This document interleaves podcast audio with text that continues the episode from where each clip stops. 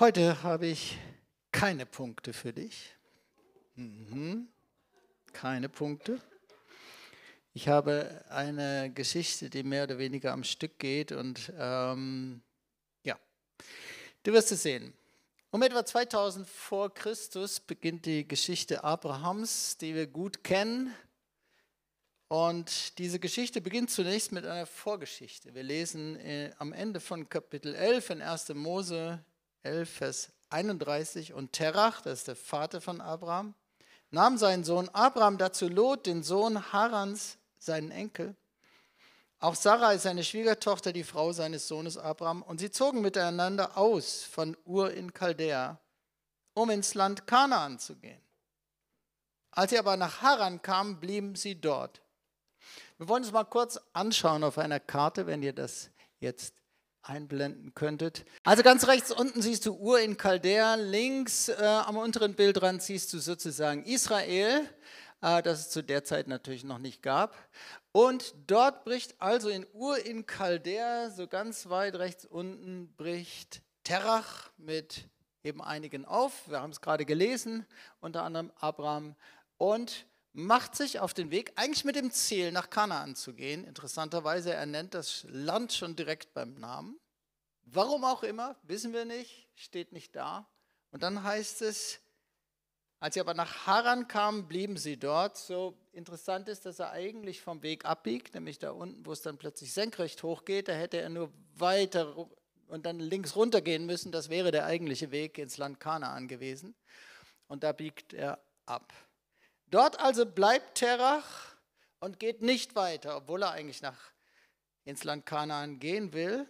Und dort lesen wir die Fortsetzung der Geschichte, nämlich dann in Kapitel 12 ab Vers 1. Der Herr aber hatte zu Abraham gesprochen. Geh hinaus aus deinem Land und aus deiner Verwandtschaft und aus dem Haus deines Vaters in das Land, das ich dir zeigen werde.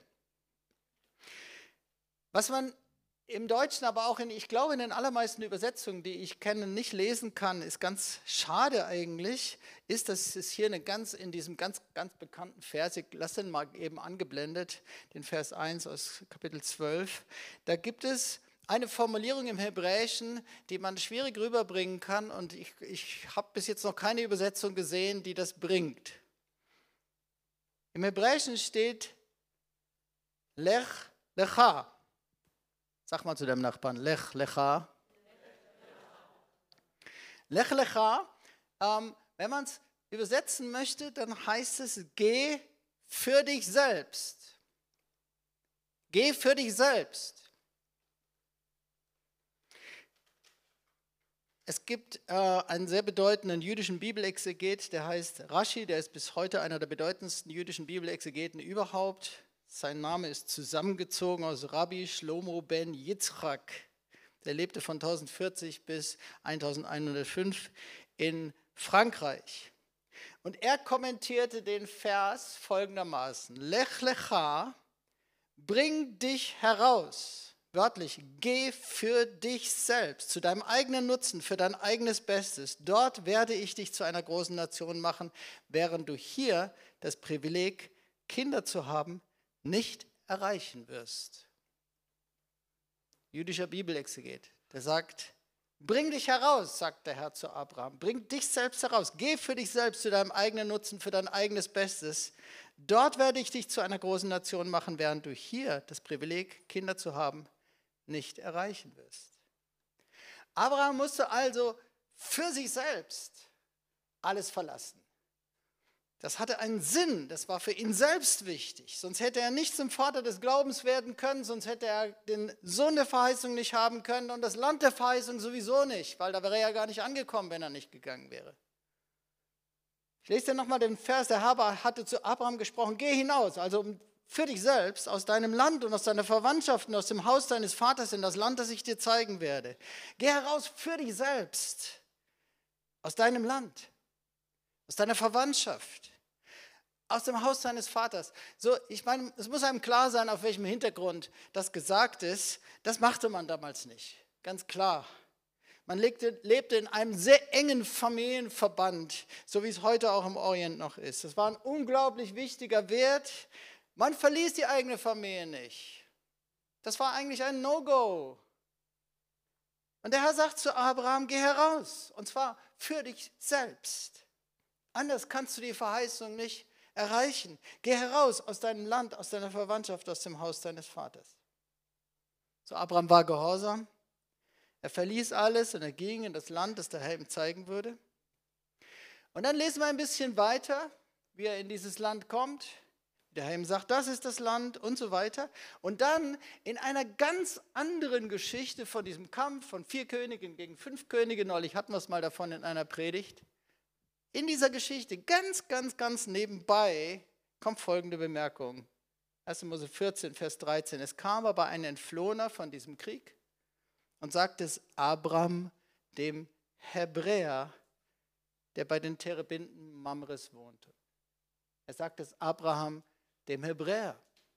Und irgendwann vor einer Weile habe ich Bibelstudium gemacht. Und dann habe ich das gelesen.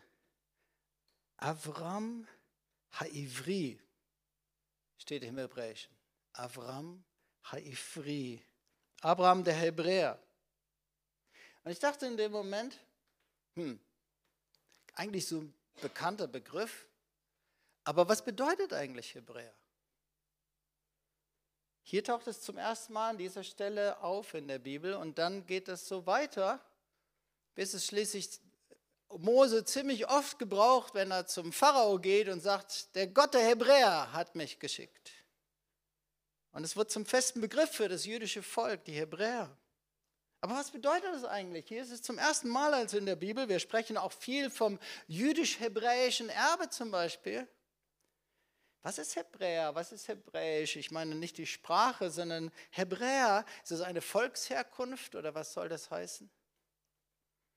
Und es gibt zwei Herleitungen unter Theologen und so weiter. Ja, gibt es zwei Herleitungen. Die eine, die ist nicht ganz so befriedigend, die allererste, die leitet das einfach her von einem Eber, hieß er im Stammbaum Abrahams.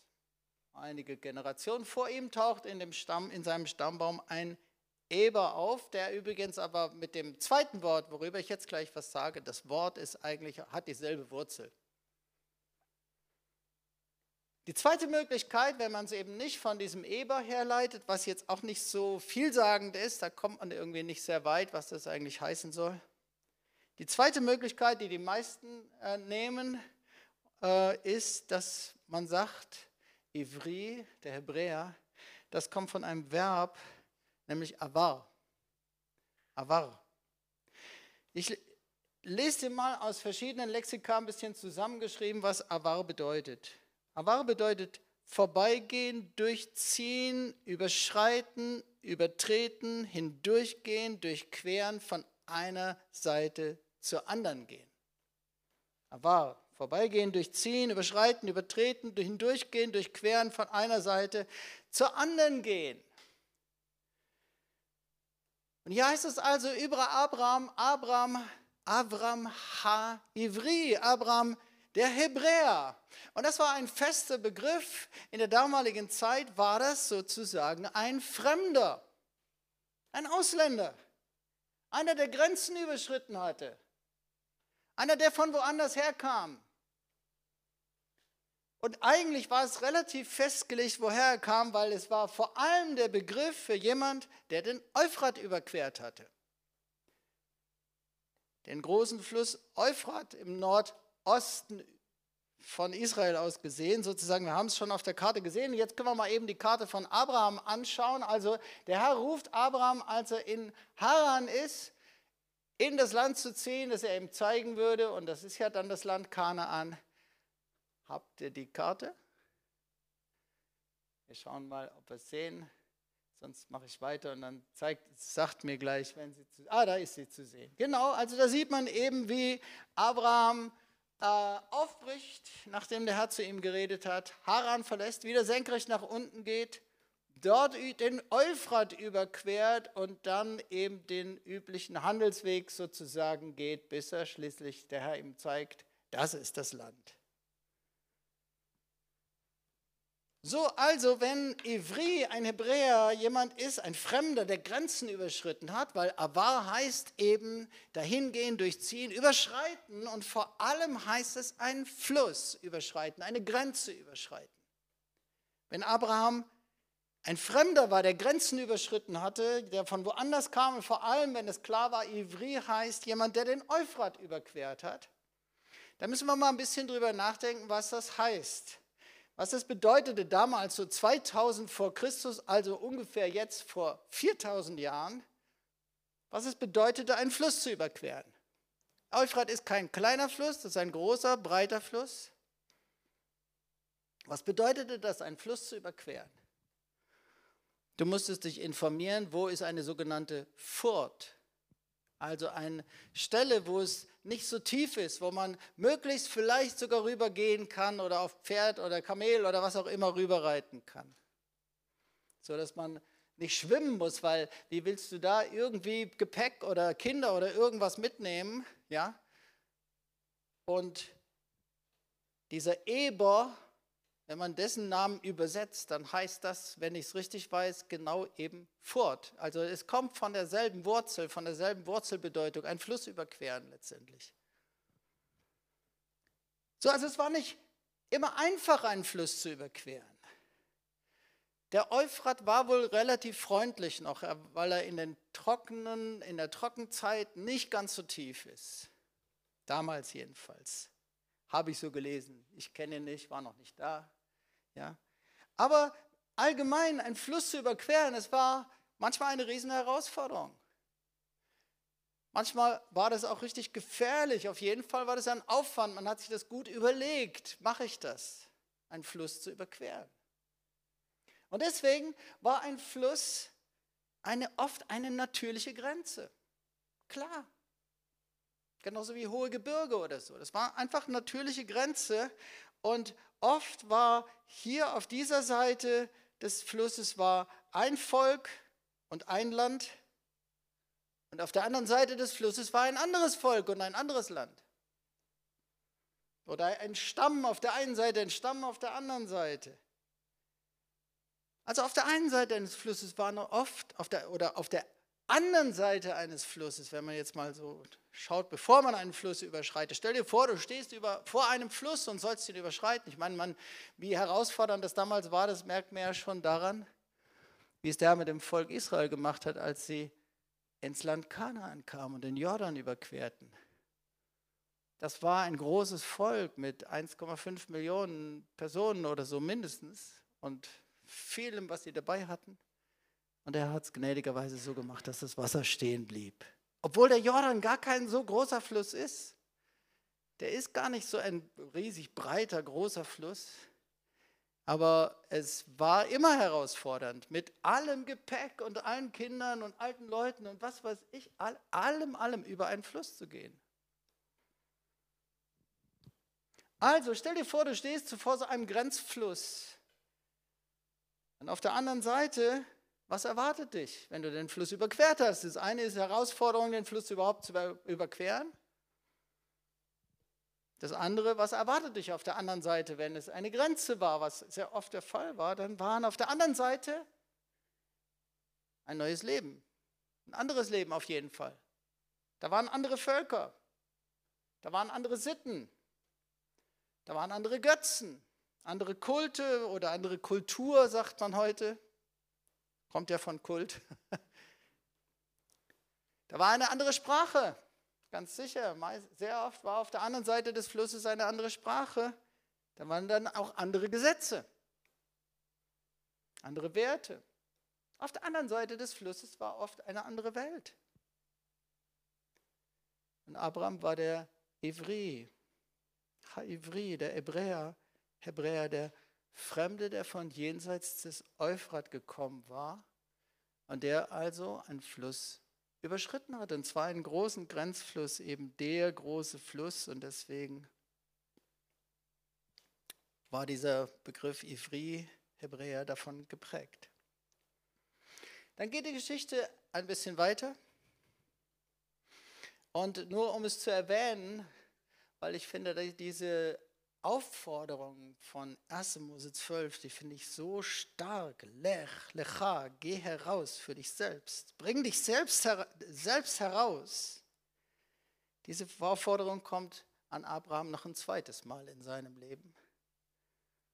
Ganz unscheinbar, das wieder kann man es in der Übersetzung eigentlich nicht lesen, aber noch ein zweites Mal redet der Herr zu ihm, geh heraus für dich selbst, und zwar in Genesis 22, Vers 2, 1. Mose 22, Vers 2.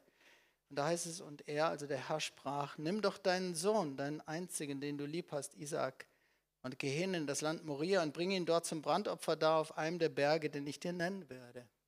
Lech lecha. Geh heraus für dich selbst mit deinem Sohn Isaak, um ihn zu opfern. Und das heißt, geh für dich selbst und opfere Isaak. Das heißt, was wir hier sehen, ist für ein Leben im Glauben, müssen wir offensichtlich innerlich immer frei sein von seelischen Bindungen. Ich übertrage es mal gleich schon so ein bisschen. Abraham wurde vom Herrn gerufen, völlig heraus aus allem, wo, woher er kam aber er musste denselben Schritt innerlich nochmal gehen, als er dann den Sohn der Verheißung bekommen hat. Auch an den durfte er sich nicht seelisch binden, sonst hätte das was von der Glaubenspower geraubt. Die Geschichte geht ein bisschen weiter. Nach Abraham kommt Isaak und wenn ich es richtig studiert habe, kommt meines Wissens das Wort Avar, dahingehen, durchziehen, überschreiten, einen Fluss überschreiten, eine Grenze überschreiten, bei Isaac nicht vor.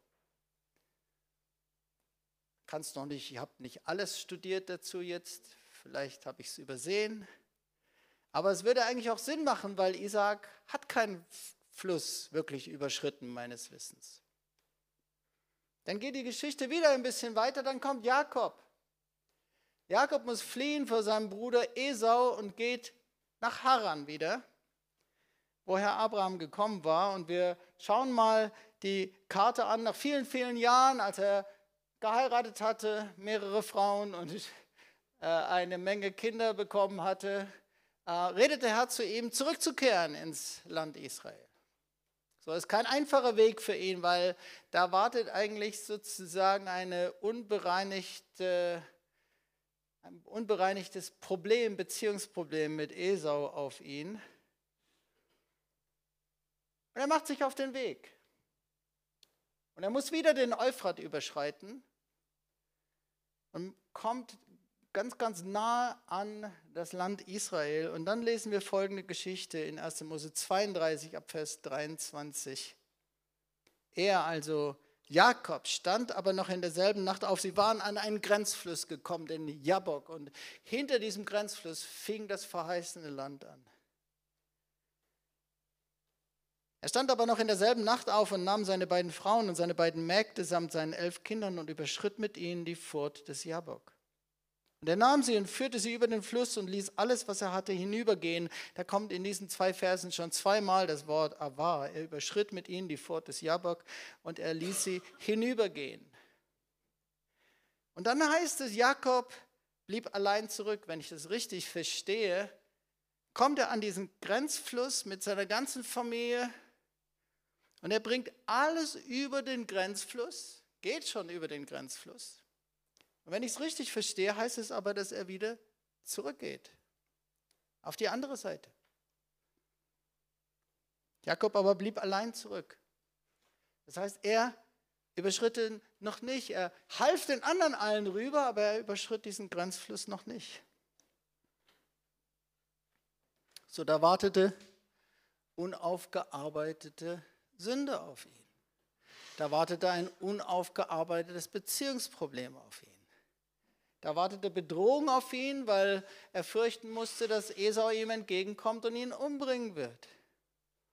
Aber Gott wollte, dass er zurückkehrt. Es war der Zeitpunkt, zurückzukehren.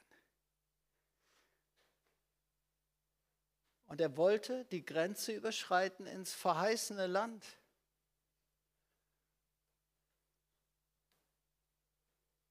Er wollte über den Grenzfluss gehen, aber er spürte offensichtlich, dass er das noch nicht so einfach machen kann. So dahingehen, durchziehen, überschreiten ist nicht einfach was, was wir machen können. Ich will noch einiges dazu sagen, aber es, was auf jeden Fall dazu gehört, ist ein sehr zerbrochener Geist, der sehr genau sich vom Heiligen Geist leiten lässt. Und offensichtlich merkt Jakob selbst, ich kann diesen Fluss noch nicht überschreiten. Das ist was ungeklärt.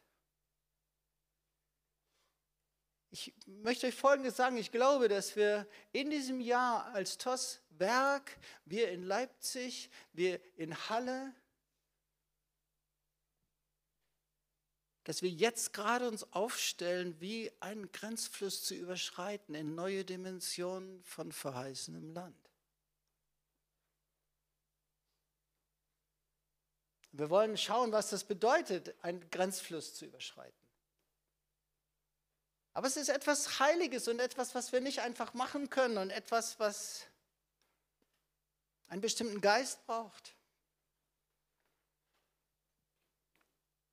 Eigentlich hatte ich das nicht vor, aber heute Morgen hat der Herr eigentlich über was ganz anderes zu mir geredet. Ich glaube aber, dass es an dieser Stelle reinpasst, weil es hat mich heute Morgen richtig getroffen.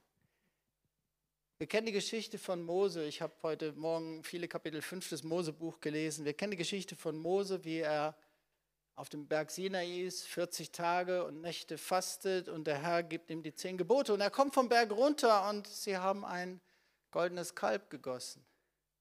Er ist total erschüttert in seinem Geist und der Herr sagt, geh aus dem Weg, ich möchte dieses Volk vernichten.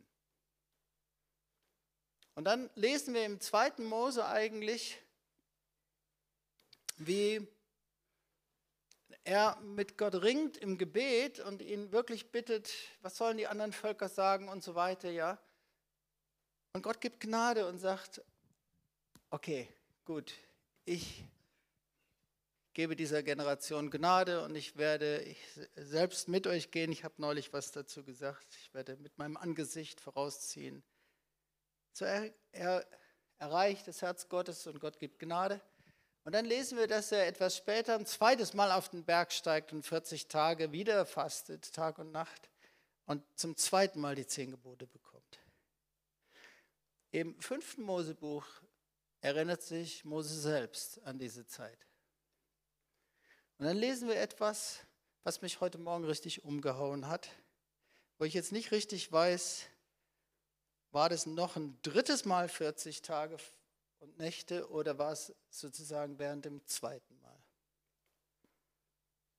Wir lesen etwas, manchmal denken wir, wenn es da heißt, Abraham betete das und der Herr sagte ja oder das und das passierte, dann denken wir manchmal, okay, er hat ein Gebet gebetet. Oder er hat eine halbe Stunde oder eine Stunde gebetet. Oder vielleicht auch zwei oder was auch immer. Und so ähnlich klingt es in 2. Mose, so wie, wie, der, wie Mose mit dem Herrn redet.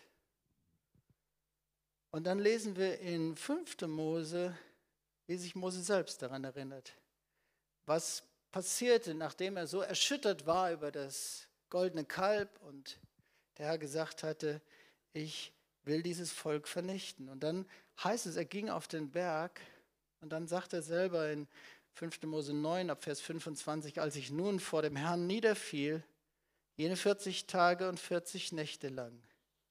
Und dann heißt es, ich lag da, weil der Herr gesagt hatte, er wolle euch vertilgen. Da flehte ich zum Herrn und sprach, ach Herr, Herr, verdirb, verdirb dein Volk und dein Erbteil nicht, das du durch deine Kraft erlöst und mit starker Hand aus Ägypten herausgeführt hast. Was ist das krass?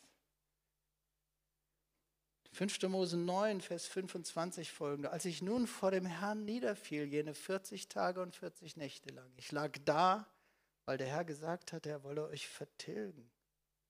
Da flehte ich zum Herrn und sprach. Also es war nicht eine Gebetszeit, eine Stunde oder zwei oder drei.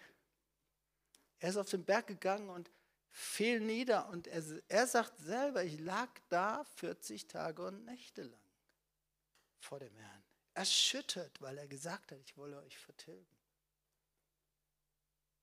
Und flehte zum Herrn.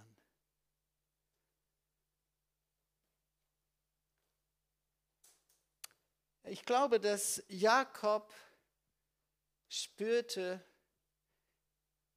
da ist was ungeklärt. Ich kann nicht, ein, und zwar nicht nur zwischen Esau und mir, was ungeklärt. Irgendwie kann ich über diesen Grenzfluss nicht einfach so drüber gehen. Wenn ich noch weiter davon spreche, was das alles bedeutet, dieser Geist, über den ich heute sprechen möchte, dann meine ich damit nicht, dass wir einfach losvisionieren und einfach so, wow, innovative neue Sachen machen und wow, hinein in das neue Land. Ich glaube, es ist so, dass wenn es darum geht, in verheißenes Land zu gehen, dass wir oft an diesem Grenzfluss stehen und dass es darum geht, dass wir uns tiefer beugen um bereit zu sein. Weil alles, was wirklich von Gott geboren ist, das ist heilig. Und das braucht oft, um den Grenzfluss zu überschreiten, ein neues Maß an Heiligkeit und Reinigung in unserem Leben. Da müssen wir immer irgendwie Altes hinter uns lassen. Das ist genau die, der Grenzfluss, stellt uns vor Entscheidungen. Du kannst über diesen Grenzfluss nur gehen, nicht bei dir in ein neues Land. Du kannst über den Grenzfluss nur gehen, wenn du bereit bist, Altes hinter dir zu lassen und in neues reinzugehen. Und Jakob spürte das, er blieb allein zurück. Er spürte, es geht nicht nur um Esau, da muss noch irgendwas geklärt werden. Und äh, das sah der Herr auch so. Da steht dann, da ein Mann mit ihm, bis die Morgenröte anbrach. Und als dieser sah, dass er sich nicht, ihn nicht bezwingen konnte, da rührte er sein Hüftgelenk an, sodass Jakobs Hüftgelenk verrenkt wurde bei Ring mit ihm. Und der Mann sprach, lass mich gehen, denn die Morgenröte bricht an. Jakob aber sprach, ich lasse dich nicht, es sei denn, du segnest mich. Da fragte er ihn, was ist dein Name? Er antwortete, Jakob. So, da steckt mehr drin, als einfach nur, dass er seinen Namen gesagt hat. Der Herr wusste seinen Namen. Als er seinen Namen gesagt hat, der Name wird übersetzt Fersenhalter. Als er geboren wurde, hat er die Verse seines Zwillingsbruders, der zuerst geboren wurde, festgehalten. Wollte da schon ihn, ich will zuerst sein, ja, so ungefähr. Man kann es aber wohl auch übersetzen. Andere übersetzen es als Lügner, Betrüger. Und das heißt, wenn er sagt, ich heiße Jakob,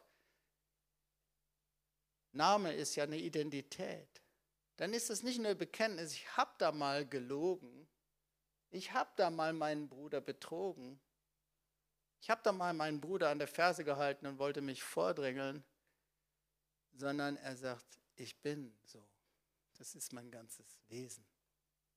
Eigentlich, was er hier sagt, ist ein Schuldbekenntnis das durchzieht mein Leben.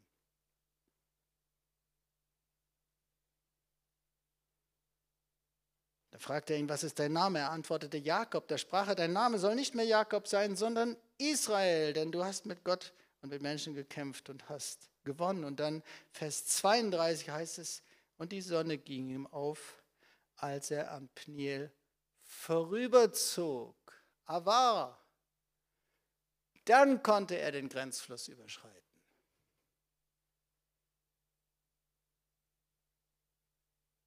Ich glaube, dass wenn es darum geht, über einen Grenzfluss in eine neue Ebene von verheißenem Land oder überhaupt in ein neues verheißenes Land zu gehen, dass es uns einfach vor Entscheidung stellt. Jakob musste sich seiner Vergangenheit stellen, bevor er die Grenze zum verheißenen Land überschreiten konnte. Ein Ivri, ein Hebräer ist jemand, der Grenzen überschreitet, der sich nämlich von Gott rufen lässt, Altes zu verlassen und in völlig Neues hineinzugehen. Seelische Bindungen hinter sich zu lassen, ob innerlich oder äußerlich, das kann so oder so sein. Alte Kultur, altes Denken, alter Umgang mit Dingen, einfach, einfach Altes. Und eine Grenze zu überschreiten, einen Fluss zu überschreiten und bereit zu sein für Neues. So, was ich dir jetzt alles erzählt habe, ich hatte schon am Anfang gesagt, ich habe ein Bibelstudium gemacht und bin auf die Frage gestoßen, was heißt eigentlich Hebräer? So, das hatte ich schon alles studiert. Und dann kam, ich glaube im Dezember war es, ein Dienstagvormittag, ich saß da mit meiner Bibel, was ich liebe morgens, mir einen Kaffee machen und zwei Tee und mich hinsetzen und Bibel lesen mit meiner mit meinem iPad, wo ich auf der einen Seite das Deutsche, auf der anderen Seite das hebräische Bibel dann eben, wenn ich Altes Testament lese, dann habe und dann mir beides anschaue. Und ich kam in die Geschichte der Sintflut. Und dann war also die Sintflut, die Wasser waren ganz, ganz, ganz hoch und es war sozusagen der Höhepunkt der Sintflut. Und dann lesen wir in 1. Mose 7 ab Vers 23, er vertilgte alles Bestehende auf dem Erdboden, vom Menschen bis zum Vieh, bis zum Gewürm und zu den Vögeln des Himmels. Alles wurde von der Erde vertilgt, nur Noah blieb übrig und was mit ihm in der Arche war. Und die Wasser blieben hoch über der Erde 150 Tage lang. So, wir sind am Tiefstpunkt der Menschheitsgeschichte zur damaligen Zeit. Das war also der absolute Tiefspunkt. Mittlerweile waren außer denen, die in der Arche waren, alle gestorben und das Wasser immer weiter gestiegen, 150 Tage lang. Absoluter Tiefstpunkt. Und dann, bevor jetzt irgendwas Neues passiert, wir wissen, dass die Geschichte weiterging, preis den Herrn. Ja, es war nicht das Ende, wir wissen, dass die Geschichte weiterging. Und bevor jetzt irgendwas Neues passiert, kommt eine ganz, ganz nebensächliche Bemerkung, die meistens ungefähr so übersetzt wird. 1. Mose 8, Vers 1. Da gedachte Gott an Noah und an alle Tiere und an alles Vieh, das bei ihm in der Arche war. Und Gott ließ einen Wind über die Erde wehen, sodass, oder wörtlich eigentlich, und die Wasser fielen. Und Gott ließ einen Wind über die Erde wehen, sodass, oder und die Wasser fielen. Noch einmal, und Gott ließ einen Wind über die Erde wehen und die Wasser fielen. Ja? Okay? So, jetzt will ich es mal aus dem Hebräischen vorlesen, auch wenn es dir vielleicht nicht sagt. Es gibt ein paar hier, die, die können ein bisschen Hebräisch oder wie auch immer. Ja Aver Elohim Ruach al Haaretz. Ja Aver, Avar. Gott ließ hinüberschreiten. Hier ist das allererste Mal, wo dieses Wort vorkommt, bevor es dann erwähnt wird bei Abraham Haivri. Hier kommt dieses Verb vor. Gott ließ hinüberschreiten. Und es ließ hinüberschreiten Gott Ruach. So, Ruach kann Wind oder Hauch heißen, aber es kann eben auch, auch Geist heißen. Ruach HaKodesh ist der Heilige Geist. Also man kann es sehr oberflächlich, säkular, sage ich mal, übersetzen und kann sagen, und Gott ließ einen Wind über die Erde wehen und die Wasser fielen. Und ich habe es gelesen und ich hatte das im Hintergrund sozusagen dieses Bibelstudium über dieses Wort Avar und über den Avram Haivri, und ich wusste, dieses Wort Avar, das ist nicht so ein Allerweltswort, was dauernd benutzt wird, sondern eigentlich ein sehr bedeutungsvolles Wort. Und plötzlich kommt da Avar und Ruach. Und man kann es eben also auch anders übersetzen. Man könnte eben auch übersetzen, und es ließ Gott hinübergehen, einen Geist über die Erde. Nicht einfach nur über das Wasser, über die Erde. So, ich verstehe das so und das hat mich dann voll erwischt, irgendwie, als ich dieses Bibelstudium gemacht habe, da Bibel gelesen habe und dann war ich hellwach in einem Moment, bevor irgendetwas Neues auf der Erde passierte nach der Sintflut, ließ der Herr einen Geist über die Erde hinüberschreiten, hinüberziehen und dieser Geist machte genau das, was wir dann bei dem Evri sehen. Gott ließ ihn die Erde überschreiten, hinüberziehen. Es war der Geist, durch den Neues passieren sollte. Avar, Ivri, ich nenne es mal der Geist der Hebräer. So machte der Herr das immer und so kennen wir das vom Herrn, dass das eigentlich in der Regel so ist, bevor in der sichtbaren Welt etwas Neues passiert, passiert etwas Neues in der unsichtbaren Welt. Es passiert immer zuerst etwas Geistliches, wird freigesetzt und dann passiert in der sichtbaren Welt eine Veränderung. Und hier am tiefsten Punkt der menschlichen Geschichte in der damaligen Zeit, als das Wasser am höchsten war und bevor irgendwie die Geschichte kippte zu einem guten Ende, da wehte nicht nur ein Geist, da, da, wehte nicht nur ein Wind, da ließ der Herr einen Geist hinüberschreiten über die Erde. Also es geht nach meinem Verständnis um einen Geist, Ivri, ein Geist, der dahinschreitet, der überschreitet, der Grenzen überquert, der Flüsse überschreitet. Aus Altem raus in Neues rein. Und ich glaube, dass dieser Geist dann, das war der Anfang von was Neuem, Anfang einer neuen Menschheitsgeschichte. Und von da an hat dieser Geist sich sozusagen Gefäße gesucht, die bereit waren, mit ihm zusammenzuarbeiten. Und Abraham war der Erste, der Ja sagte. Was meine ich damit? Dieser Geist, das ist nichts anderes als Gott, als der Geist Gottes, natürlich. Und dieser Geist tut nichts anderes als das, was Gott tut. Aber Gott ist eben ein Gott, der ständig alles neu macht. Bei ihm britzelt es ständig. Wir sehen in Ezekiel, wie Ezekiel eigentlich eine Vision hat vom lebendigen Gott und es ist ein Räderwerk, was blitzschnell hin und her, zack, zack, zack, und da britzelt so richtig vor Kreativität und Neuem und Spannendem und so ist Gott. Und er ist so und er sucht Menschen, die sich öffnen für diesen Geist, die bereit sind, dafür, darauf einzusteigen. Er sucht Gefäße, die bereit sind, sich immer wieder aus Altem in Neues reinrufen zu lassen, Grenzen zu sprengen, über Grenzflüsse zu gehen, aus dem Bekannten in Ungewohntes rein. Altes Leben hinter sich zu lassen für neues Leben. Abraham war der Erste, der Ja sagte. Der in der ganzen Konsequenz Ja sagt. Er hat sein Elternhaus verlassen, sein Land, seine Kultur. Er überschritt den Euphrat, was herausfordernd war. Und er kam in eine völlig unbekannte Region.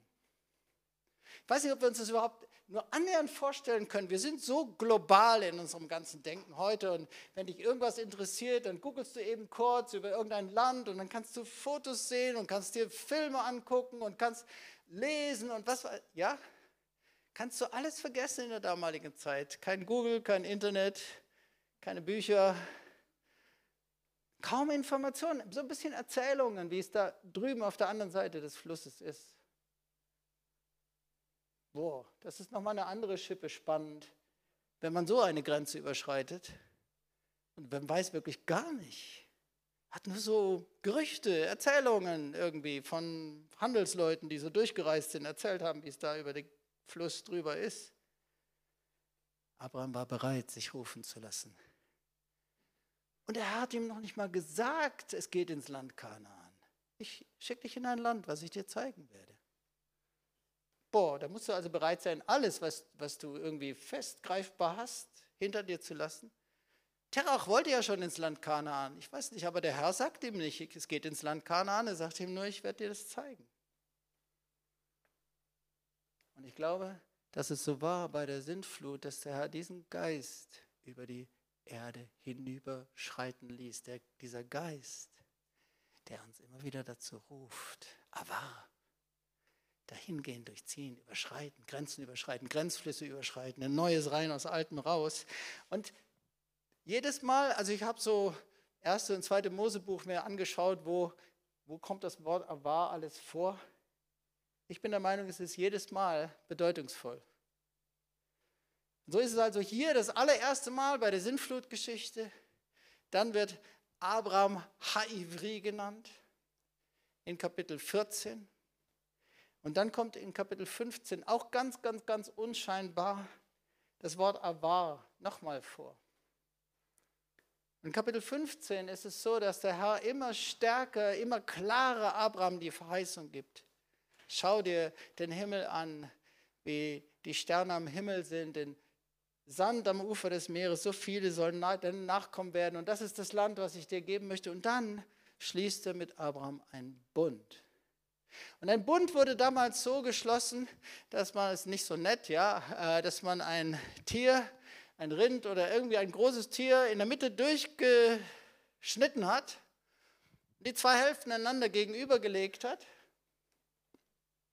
Und dann mussten beide Vertragspartner dazwischen durchlaufen und sich selber verfluchen, eigentlich, indem sie gesagt haben, so soll man es mit mir machen, wenn ich diesen Bund breche. Ja? Und das macht der Herr offensichtlich mit Abraham. Er schließt einen Bund mit ihm. Und dann lesen wir in 1. Mose 15, Vers 17 und 18. Und es geschah, als die Sonne untergegangen war und es war finster geworden. Siehe, war da, da war ein rauchender Glutofen und eine Feuerfackel, die zwischen den Stücken hindurchfuhr. Aber eine Feuerfackel, eine Feuerflamme, die zwischen den, das ist schon so wie, wie dieses äh, Räderwerk, ja? Eine Feuerflamme, die zwischen den Stücken hin und her fuhr. Aber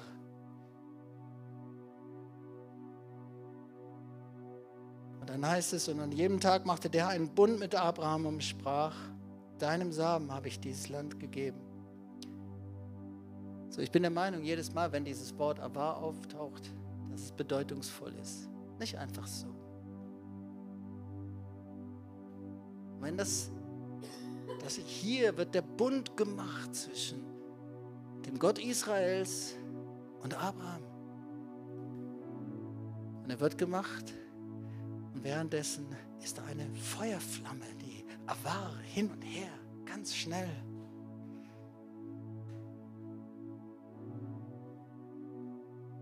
Ich finde das eine sehr, sehr gute Beschreibung, wie die Atmosphäre dieses Geistes ist, was ich meine. Es ist der Heilige Geist. Er ist eine Feuerflamme. Er ruft uns in Flexibilität hinein ruft uns aus Altem raus in Neues rein. Er tut ständig Neues. Und wo wir bereit sind, auf ihn einzusteigen, da kann er ständig Neues durch uns tun und da ist ständig Glaube da und Gott tut herrliche Dinge. Aber wir müssen ständig bereit sein, auf ihn einzusteigen und dabei auch immer wieder Grenzflüsse überschreiten. Und ganz bewusst Altes sterben lassen, Altes hinter uns lassen und in Neues hineingehen. Wer das tut, der ist nicht einfach voll innovativer Vision, sondern er ist zerbrochen und sehr abhängig und sehr gehorsam. Abraham war sehr zerbrochen und abhängig und hat sich von Gott führen lassen. Aber er war so zerbrochen, dass er auch an Altem nicht festhielt. Und so, solche Menschen, die kann der Herr über jeden Grenzfluss führen, in jedes verheißene Land hinein. Und das passierte genauso mit Jakob an diesem Jabok. Er musste erst das Alte hinter sich lassen, bevor er den Grenzfluss überschreiten konnte. So diese Feuerflamme fuhr zwischen den Fleischstücken hin und her. Das ist typisch für diesen Geist. Das ist ein leidenschaftlicher Geist, ein sehr flinker Geist. Da britzelt es. Also dieser Geist, über den ich spreche, es ist der Geist, ich weiß nicht, wie man ihn nennen kann, aber eben hat mit diesem Wort Avar zu tun, der immer wieder Altes hinter sich lässt, in Neues hineingeht, Grenzen überwindet, sehr flexibel ist, nicht in alten Gewohnheiten hängen bleibt, nicht an alten Denken festhält.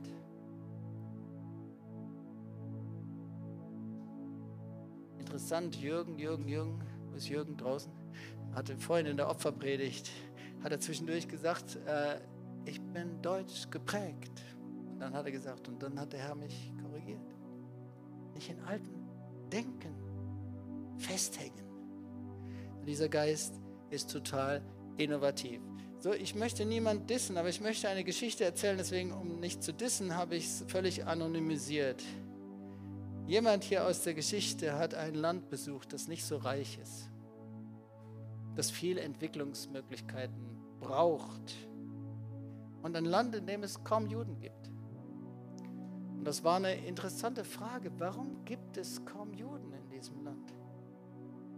Dann hat er dort mit einem Rabbiner gesprochen, der ihm Folgendes sagte. Es gab eine Zeit, eine Zeit lang kamen lauter total innovative Startups aus Israel in unser Land. Und sie hatten ungewöhnliche und neue Ideen. die in vielen Bereichen unserem Land echt gedient hätten.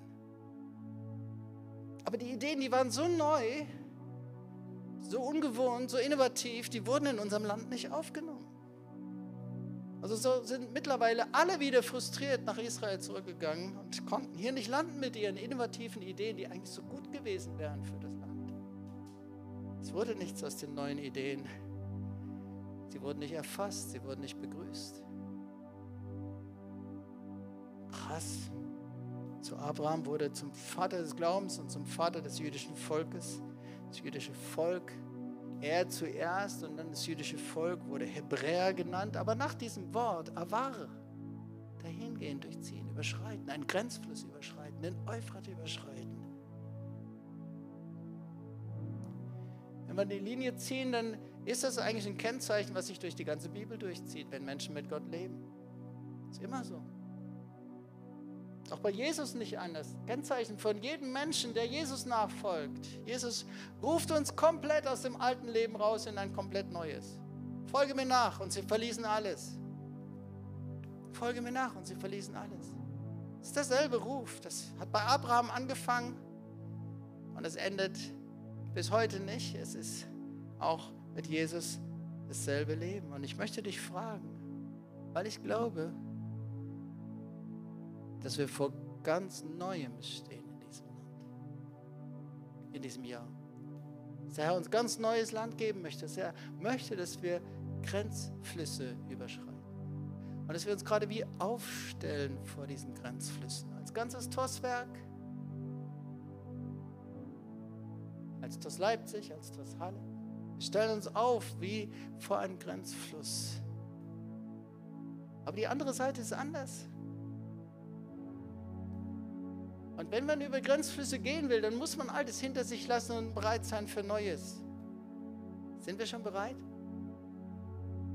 Sind wir zum einen zerbrochen genug? Haben wir uns genügend heiligen lassen?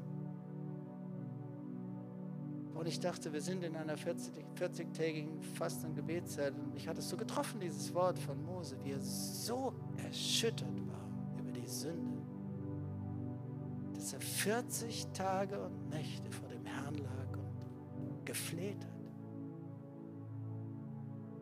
Wann warst du das letzte Mal richtig erschrocken über eigene Sünde, über eigenen Stolz, über eigenen Götzendienst, über eigene Rebellion, über eigene Wege? Jakob spürte, ich kann über diesen Grenzfluss so nicht einfach gehen. Es geht zwar um einen total innovativen Geist, aber es geht nicht nur, einfach nur darum, dass wir tolle Ideen und Visionen haben und jetzt machen wir das und wir gehen jetzt einfach in das neue Land. Nein, so funktioniert das nicht. Es ist beides. Wir brauchen eine Flexibilität, ganz Neues zu erfassen. Manchmal ist es so simpel, dann ändern sich ein paar kleine Dinge und schon denkt man, oh, alles neu hier, plötzlich neues Licht und neues Banner. Unsere LED-Wand hat jetzt auch umgeschaltet.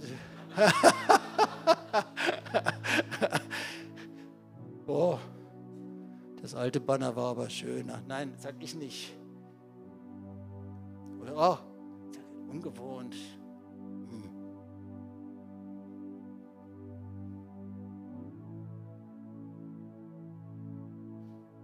Verstehst du, was ich meine?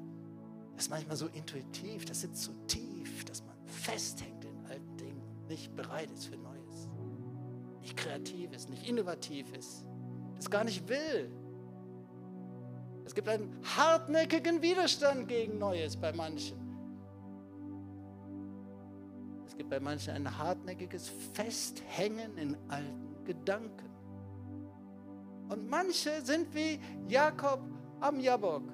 Und sie müssen erst noch kämpfen oder der Herr muss mit ihnen kämpfen erst noch. Und dabei passierte Folgendes, dass der Herr ihn auf seine Hüfte geschlagen hat. Und er von da an hinkte. Hüfte ist so ein Ausdruck der Stärke eines Mannes. Da schlug der Herr drauf. Danach hinkte er, aber danach konnte er den Fluss überschreiten, weil seine eigene Kraft zerbrochen war musste bekennen, wer er.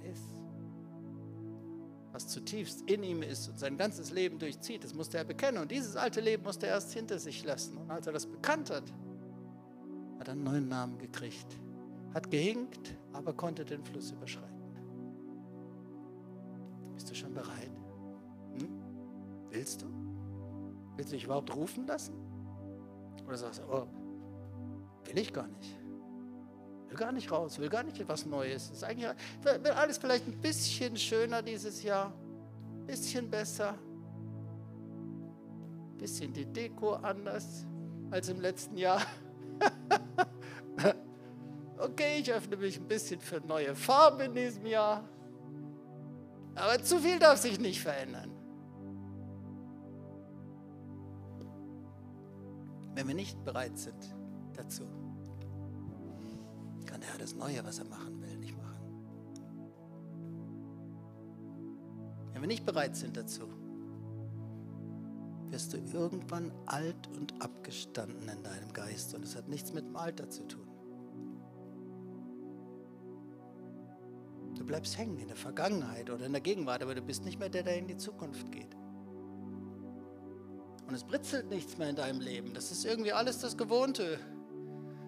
Bist so, wie du immer warst. Du machst die Dinge, die du immer gemacht hast. Das kennt man alles schon, ja. Brauchen gar keinen Austausch machen in der Zellgruppe, wissen schon, was du sagst. Nichts Neues unter der Sonne. Aber wenn du den Grenzfluss überschreitest, weil das hinter dir lässt, dich verändern lässt, flexibel bist, auf Neues einzusteigen, wow, dann wirst du ganz neu frisch in deinem Geist. Als das Volk Israel das Land einnehmen sollte, da musste eine ganze Generation sterben, bevor die neue Generation die Grenze überschreiten konnte, nämlich den Grenzfluss, den Jordan. Ich glaube, dass es dabei nicht so einfach ist, dass man einfach sagt, auch die Alten sind das Problem und die Jungen, wow, wow, ja. Nein, ich glaube, dass es um zwei Generationen geht, die potenziell beide in unserem Herzen sind. Da gibt es eine Mose-Generation in unserem Herzen, die ist stolz, die hängt noch im alten Leben fest, die hat noch die alte Identität, die rebelliert dauernd gegen Gott, ist hartnäckig, obwohl sie Riesenwunder sehen. Und diese Generation muss erst sterben, erst wenn die gestorben ist und in uns die Josua-Generation hervorgekommen ist, erst dann können wir den Grenzfluss zum verheißenen Land überschreiten. Dann passiert Neues, Herrliches. Geh heraus für dich selbst. Bring dich selbst heraus aus deinem bisherigen Leben. Und die Frage ist, ob, ob wir das jemals richtig gemacht haben. Denn diese, der Ruf dazu, der ist radikal und der ist schon ganz am Anfang ganz klar. Jesus sagt, komm, folge mir nach. Und es ist bei allen Jüngern im Neuen Testament völlig klar, sie verließen alles. Und wenn wir das richtig machen mit Jesus, bitte, ich möchte es klar sagen, es geht dabei sehr oft um innere Dinge, ja, dass du das ja nicht falsch verstehst und falsch gedeutet wird. Aber innerlich sollen wir frei sein geht darum, dass wir nicht gebunden sind, auch nicht seelisch gebunden an Menschen oder solche Dinge. Die erste Frage, die, die der Herr uns stellte durch ist, haben wir das eigentlich richtig gemacht, als wir uns bekehrt haben?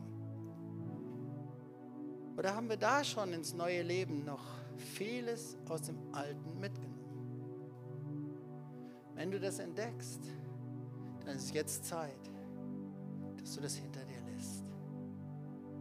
Der Ruf, der war von Anfang an. Komm heraus aus deinem Land. Komm heraus aus deiner Verwandtschaft. Komm heraus aus deinem Vaterhaus. Komm heraus aus deiner Kultur. Komm heraus aus dem ganzen Denken, aus dem du und deine Familie kommen. Komm heraus, ich habe ein neues Land für dich. Und alle, die Jesus nachfolgen, werden von der Welt Fremde genannt, weil wir einen Grenzfluss überschritten haben. Wir sind nicht mehr von dieser Welt. Wir gehören zu einer anderen Welt. Wir haben einen Fluss überschritten in das Reich Gottes hinein. Und da gelten andere Gesetze. Da ist ein anderes Volk, da gilt eine andere Kultur. Es gilt nicht mehr hauptsächlich, dass wir Deutsche sind und deutsch geprägt. Nein, da gibt es eine Kultur des Reiches Gottes und all das. Hast du es richtig gemacht beim ersten Mal? Oder was hängt dir noch nach? Dann mach's jetzt. Nach vielen, vielen Jahren kam Jakob an diesen Jabok, aber er merkte, oh, oh, Grenze, Grenze, und hier ist was Heiliges. Er konnte, er konnte schon mal rüber, um alle rüberzubringen, aber dann ist er wieder auf die andere Seite, weil er merkte, ich, ich bin noch nicht bereit. Lass deinen alten Menschen mal richtig sterben. Und das nächste ist, bist du bereit für jede Art von Veränderung, Innovation? Hängst du im alten Denken noch fest? Woran hältst du fest? Oder bist du bereit, dass der sagen kann, lech lecha, geh heraus für dich selbst, weil sonst kannst du meine Verheißung nicht empfangen, sonst kannst du mein Land nicht einnehmen. So kannst du nicht der Glaubensheld werden, der den Isaak bekommt und das verheißene Land bekommt. Aber wenn du rausgehst, komplett raus aus altem Leben, komplett raus aus altem Denken, komplett raus aus alten Gewohnheiten und aus dem Bedürfnis, dass alles immer gewohnt läuft. Wow, darf der Herr das wegnehmen und richtig Neues machen. Ich lade dich ein, lass uns zusammen aufstehen und dass wir beten.